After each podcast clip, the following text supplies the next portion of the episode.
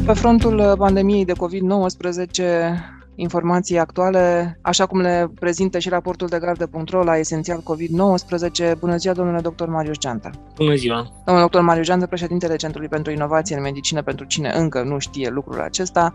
Prezența săptămânală pentru care îi mulțumesc foarte mult la Știința 360 și aici știri importante. Iată, administrarea celei de-a doua doze a vaccinului Johnson Johnson, deci vaccinul uh, clasic, să spunem, pe modelul clasic, crește protecția față de formele simptomatice la 94%.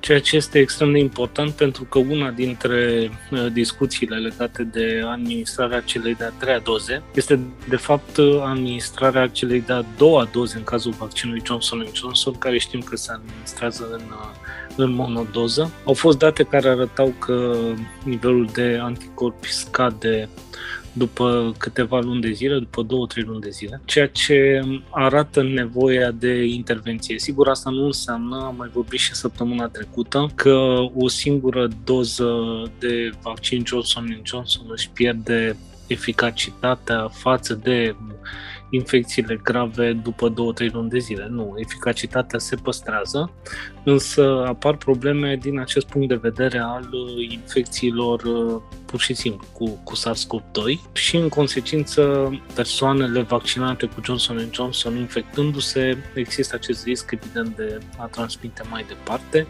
și de a nu contribui la stoparea transmiterii în, în comunitate. De aceea aceste date care arată eficacitatea administrării celei de-a doua doze de vaccin Johnson Johnson au o valoare foarte mare. Sigur că vorbim despre studii, dar urmează probabil ca FDA și Agenția Europeană a Medicamentului să se pronunțe, așa cum FDA a făcut-o deja în cazul uh, celei de-a treia doze de vaccin Pfizer. Apropo de studii, un studiu publicat în Nature, uh, scrie raportul de gardă.ro, care se află încă în faza de revizuire, sugerează și aici am să citez că mutațiile suferite de SARS-CoV-2 pot crea particule virale cu deficiențe de replicare. Am chiar citatul. Sunt așa numitele pseudotipuri uh, virale și este important să, ne, să vorbim despre asta pentru că așa se poate explica și de ce, de exemplu, apare o rezistență la vaccinuri, în sensul că persoane care au trecut prin infecție cu SARS-CoV-2 și care s-au vaccinat cu un vaccin de acest tip, ARN mesager, da, ar putea neutraliza acest pseudo-anticorpi. Sunt câteva mesaje importante care ne-au făcut să, să selectăm uh, acest studiu din, uh, din Nature. Un mesaj important este că ar fi nevoie de un număr uh, de aproximativ 20 de mutații la nivelul proteinei spike, acei țepi de pe suprafața virusului SARS-CoV-2. Deci 20 de mutații pot să genereze Uh, variante ale virusului SARS-CoV-2 care uh, să nu mai poată fi acoperite de uh, vaccinurile pe care le avem acum pe piață. Acesta este un mesaj extrem de important. Dacă acele mutații apar, nu suntem în acea situație din fericire acum. Problema cea mai mare va fi în legătură cu persoanele care s-au, s-au vaccinat și care vor avea o protecție extrem de, de limitată. A doua informație foarte importantă este că această combinație de trecere prin boală plus administrarea unei doze de vaccin ARN mesager ar uh, asigura de fapt cea mai bună protecție față de infecția cu SARS-CoV-2 în acest moment, ceea ce uh, are sens și se poate explica din punct de vedere biologic, dacă vreți, în momentul în care organismul uh, se infectează cu SARS-CoV-2, tipul de răspuns imun este mult mai complex decât răspunsul imun obținut prin vaccinare. Reamintesc, vaccinul, vaccinurile, de fapt, într-un mod sau altul, determină dezvoltarea unui răspuns imun față de proteina spike. Numai că, în afară de proteina spike, mai sunt și alte componente ale virusului care pot să determine un răspuns imun. Și în cazul infecției naturale, răspunsul imun este și față de proteina spike și față de alte tipuri eh, de proteine pe care le conține virusul. Rolul vaccinării, în acest caz, despre asta vorbim, vaccinarea cu un vaccin bazat pe platforma ARN Messenger, este de a mări nivelul de, de anticorpi, cu alte cuvinte, de a face un push asupra uh, imunității obținută ca urmare a trecerii prin boală. Deci, pe de-o parte, am avea un element calitativ, un spectru mai mare de anticorpi și de celule implicate în imunitate, obținute ca urmare a trecerii prin boală, și pe de altă parte avem elementul cantitativ, anticorpii obținuți ca urmare uh, a vaccinării. Aș mai face o singură remarcă aici. Probabil că aceasta este cea mai importantă discuție și modul în care va trebui să transformăm vaccinurile pentru a răspunde acestei transformări a virusului. Pe de altă parte, noi cu toții acum ne uităm uh, pentru că sunt foarte multe publicații în legătură cu variantele virusului SARS-CoV-2. Ne uităm la aceste elemente care țin de secvențiere și sigur că este ceva absolut nou. Dar de fapt virusul tot timpul se, se transformă, numai că până acum nu a existat niciun interes și nici nu am avut tehnologia necesară pentru a surprinde în timp real, de exemplu, modificările virusului gripal care apar de la un sezon la altul sau chiar pe parcursul acelui sezon. Exact. Adică totuși nu e o noutate faptul că un virus suferă mutații. Cu siguranță nu, iar de aici vine și, și o provocare, pentru că sigur e o zonă de experți care din totdeauna au lucrat în această zonă și care comunică din ce în ce mai bine, dar de fapt agenda publică este dominată de non-experți care de fapt preiau și interpretează aceste informații mai degrabă pentru a-și valida o prepoziție pe care au, o au pe acest subiect. Și avem o temă inclusiv pe agenda de astăzi, un exact. studiu care de fapt arăta uh, cu totul altceva decât uh, era realitatea științifică. Datele din acest studiu au fost preluate de grupurile de antivaxer și uh, folosite ca argumentații împotriva vaccinurilor bazate pe ARN mesaje. De fapt, acest uh, studiu care a și fost retras, un studiu canadian, inițial afirma o incidență a uh, pericarditei și a miocarditei ca urmare a vaccinării cu vaccinul ARN mesager, o incidență de 1 la 1000 de persoane, când de fapt incidența era de un caz la 25.000 de persoane. Partea interesantă este că acest studiu n-a fost uh, un fals, a fost o eroare, uh, de fapt, uh, da, o, eroare, o eroare matematică. Specialiștii Institutului Inimii din Ottawa, cei care au realizat acest studiu, au recunoscut greșeala. Studiul a fost într-adevăr retras, numai că răul a fost făcut, pentru că mesajul eronat a fost preluat de rețelele de socializare, corecțiile mai puține. Și este riscul acesta al uh, plasării pe acele servere de preprinturi, adică articole care sunt propuse de diverse nuclee de cercetare, dar care nu au trecut prin uh, procesul de revizuire care e absolut normal și durează câteva luni bune pentru articolele științifice înainte de a fi publicate ca, ca atare procedura este absolut, absolut corectă. Acum uh, este foarte greu pentru oamenii care poate nu sunt obișnuiți cu citirea articolelor științifice, cu interpretarea, punerea în context a concluziilor din respectivele studii, este foarte greu să discearnă în momentul în care găsesc uh, articole publicate pe aceste servere de, de preprinturi. Pe de altă parte, acest tip de materiale și au mai fost câteva la începutul pandemiei, dacă vă amintiți, care se referau la originea uh, virusului. nenaturală a da. virusului au fost și atunci folosite în general de aceleași, de aceleași grupuri de persoane. Și cum spuneați, articolul despre care vorbim a fost șeruit uh, scris și pe raportul de gardă de 11.000 de ori pe Twitter. Sigur, asta nu ne influențează neapărat în România, că penetrarea Twitter este destul de, de redusă, dar eu am văzut genul ăsta de, de argumentație preluată de câțiva uh, lideri de opinie, de grupuri care sunt în zona asta, care se opune vaccinării în România. Da, nu fi Twitter-ul foarte răspândit în România, dar în restul lumii Twitter-ul este un mijloc de răspândire a informațiilor, și bune și rele, iată.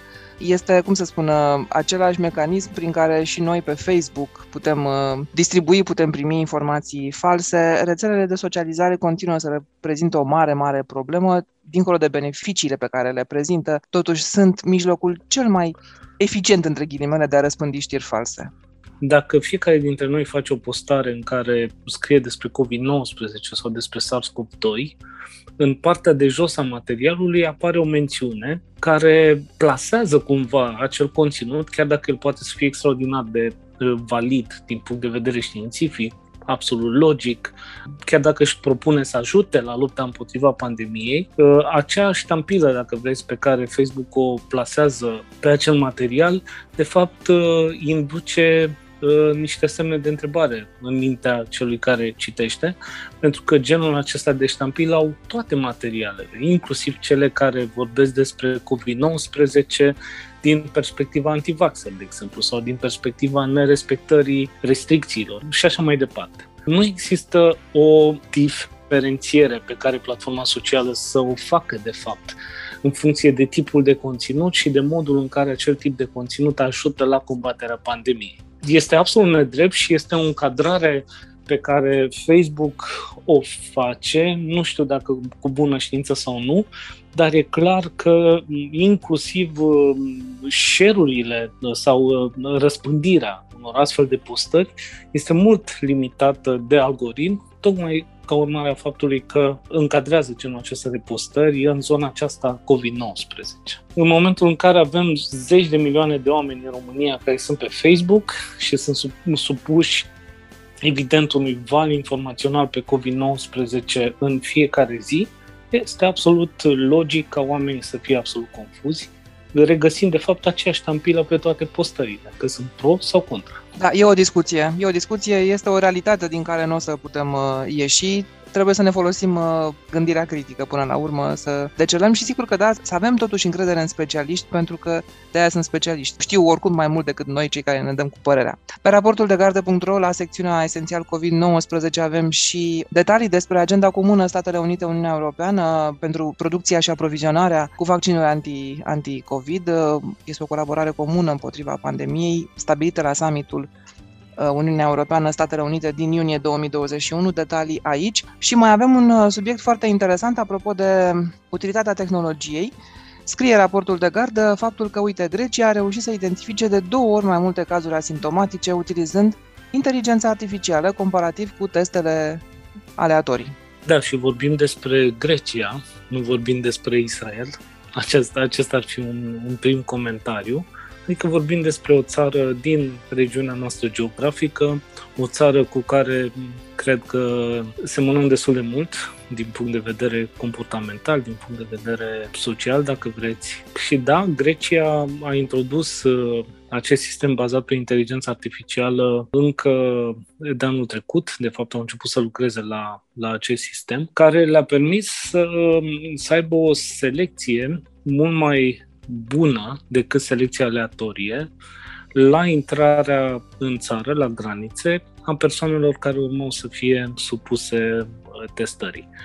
Uh, spun uh, autoritățile din, din Grecia că această modalitate i-a ajutat pe ei să reducă numărul de infecții asociate cu persoanele care au intrat în Grecia, pe de-o parte, și pe de altă parte, foarte important, a permis cumva să realizeze o predicție asupra creșterii numărului de cazuri de COVID în țările de origine ale persoanelor care au fost selectate cu ajutorul acestui algoritm și testate la intrarea în, în Grecia. Acum, în ce măsură aceste informații au fost uh, comunicate de către statul elen celorlalte state, în ce măsură celelalte state au utilizat aceste informații rămâne de văzut, nu știm în acest moment. Ar fi foarte interesant pentru că foarte mulți români au, au intrat în Grecia, foarte mulți români au fost testați, implicit au fost selectați cu ajutorul acestui soft cred că devine foarte interesant de, de urmărit uh, această temă și de văzut în ce măsură aceste informații au fost aduse în atenția autorităților române, în ce măsură au fost folosite mai ales dacă vorbim despre acest element de, de predicție. Și în condițiile în care, sigur, în România uh, genul acesta de tehnologii nu se, nu se folosesc. Poate că ar fi mai mare acceptanța, că dacă nu vrem să ne testăm uh, pentru că nu știu de ce ni se întâmplă nu știu ce, poate că inteligența artificială s-ar putea să nu ne intimideze atât de mult, dar și asta e o altă discuție. Detalii pe raportul de gardă la esențial COVID-19 și mai avem un subiect astăzi la raportul de gardă un subiect foarte interesant, o discuție foarte necesară, o direcție de dezvoltare, de inovare extrem de importantă. Avem Carta Albă a Terapiilor Genice 2020, lansată așadar anul trecut. Într-adevăr, Carta Albă a Terapiilor Genice a fost, a fost realizată pe parcursul anului trecut. Am avut și un eveniment uh, organizat de Centrul pentru Inovație în Medicină, în care am adus în atenție în urmă cu câteva luni acest document autorităților, decidenților și mediului profesional și reprezentanților pacienților din România, noi credem că este un moment foarte bun pentru a începe să discutăm despre implementarea terapiilor genice în sistemul de sănătate din România, măcar din două considerente. Unul că deja discutăm despre terapii genice care au fost autorizate de Agenția Europeană a Medicamentului, deci au autorizație de punere pe piață în Europa. Și atunci, la nivelul statelor membre, trebuie identificate modalități prin care pacienții să aibă acces la aceste terapii genice. Și pe de altă parte avem acest context al uh, dezvoltării vaccinurilor bazate pe ARN mesager, care într-un fel sau altul reprezintă, să spunem, o rudă apropiată a terapiilor genice. Pentru că, în esență, uh, ceea ce își propune o terapie genică este să înlocuiască uh, acele gene care sunt modificate mai mult sau mai puțin, la o persoană care suferă de o anumită boală, sigur, boala determinată de acele modificări ale genelor. Haideți să luăm un exemplu. Sunt anumite boli, de fapt, terapiile genice autorizate până acum și cele care, care urmează în perioada următoare se adresează, de fapt, unor, unor boli care sunt determinate de modificări la nivelul unei singure gene. Este cazul uh, beta-talasemiei, de exemplu, sau este cazul mult mai uh, cunoscut și uh, cu foarte multe elemente emoționale în jur, de cazul atrofiei musculare spinale, care afectează copiii încă de la naștere. O boală neurologică extrem, extrem de gravă și care este determinată de modificări la nivelul unei anumite gene. Fiind o anumită, o singură genă modificată, uh, au fost imaginate modalități tehnologice prin care acea genă să fie, dacă vreți, corectată prin introducerea genei corecte, care, odată introdusă, începe să funcționeze normal și persoana respectivă începe să aibă o viață din ce în ce mai apropiată de normal pentru că vorbim despre atrofia uh, musculară spinală. Prima terapie genică a fost autorizată în urmă cu mai bine de 2 ani de către FDA și apoi a fost autorizată și de Comisia Europeană în urmă cu aproximativ un an de zile. Ceea ce este caracteristic pentru terapiile genice este că se administrează o singură dată. Este o singură perfuzie, sigur se administrează intravenos, sunt foarte multe cerințe din acest punct de vedere al adaptării practicii medicale, dar se administrează o singură dată iar ratele de, de succes sunt la rândul lor uh, foarte mari. Deci, realmente, terapiile genice vin să schimbe cursul bolii, cursul vieții și a spune eu chiar destinele unor copii, de cele mai multe ori, pe ce indicații avem până acum, pentru care soluțiile de tratament uh, fie nu există, fie sunt uh, extrem de, de limitate. Terapiile genice sunt numite terapii care mm, pur și simplu schimbă cursul vieții. Sună ca dintr-un film de ficțiune, dar uh, încă o dată spun, este ceea ce se întâmplă acum din punct de vedere științific. Vorbim despre uh, deja autorizări pentru piața europeană, vorbim despre țări care deja au început să, să utilizeze uh, terapiile genice, de exemplu în, uh, în Franța, în Germania, sigur în Regatul Unit, prin diverse mecanisme obiectivul Cartei Albe este de a identifica la nivelul sistemului de sănătate din, din România acele modificări care ar trebui să, să aibă loc pentru a face din terapiile genice o modalitate de tratament uh, la care pacienții să aibă acces uh, mai repede, să aibă un acces uh, sustenabil și care cu adevărat să le, să le schimbe viața. Doar că aici mă gândesc, e o mică problemă, uh, terapiile acestea bănuiesc că sunt încă foarte scumpe și atunci sigur că poate n-ar trebui să așteptăm ca uh, prețul lor să scadă în timp, cum se întâmplă cu multe tratamente, și cumva ar trebui, cred că, să reașezăm, să regândim sistemul de sănătate ca să poată merge în pas cu aceste terapii, nu? Adică pentru noi încă e foarte scump această opțiune. Cu siguranță da. Trebuie definite modalități noi de finanțare și de acces și de fapt acestea sunt uh, primele două recomandări. pe care le-am, le avem în, în Carta Albă.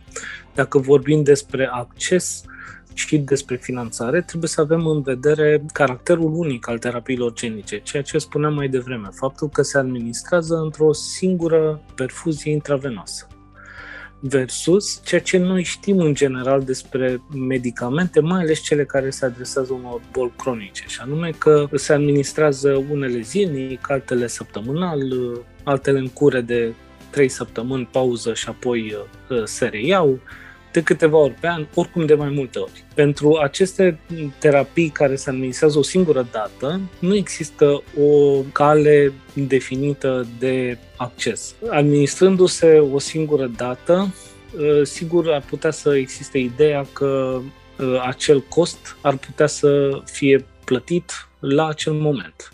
Numai că beneficiile se pot cuantifica pentru mai mulți ani de zile. Așa ar trebui făcut. Da, și atunci modalitățile de finanțare trebuie să țină cumva cont uh, de această caracteristică, adică da. plata, dacă vreți, în rate pentru câțiva ani de zile și sunt modele din țările pe care le-am menționat mai devreme.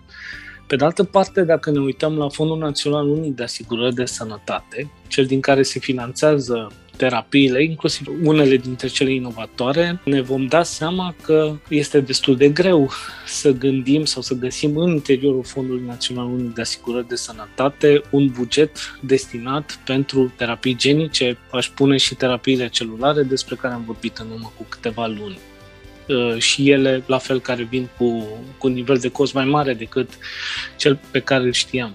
Și atunci, uh, ideea de a finanța aceste terapii dintr-un fond de inovație uh, este o idee nu nouă, pentru că au aplicat-o și alte țări, dar este o idee care are uh, la rândul ei foarte mult, foarte mult sens. Dacă am asigura accesul și finanțarea, este nevoie de infrastructură, pentru că, așa cum spuneam, administrarea acestor terapii genice necesită și investiții în infrastructură, necesită și acreditarea centrelor, necesită și educarea personalului care este acolo, necesită realizarea de, de protocoale pentru, inclusiv pentru managementul reacțiilor adverse. E nevoie, sigur, de un ghid care să se actualizeze tot timpul pentru fiecare boală în care se, se pot aplica terapiile genice, da. adică mm, vin terapiile genice cu această complexitate și nevoie de a modifica, de a adapta, mai bine zis, sistemul de sănătate, de îngrijiri de sănătate,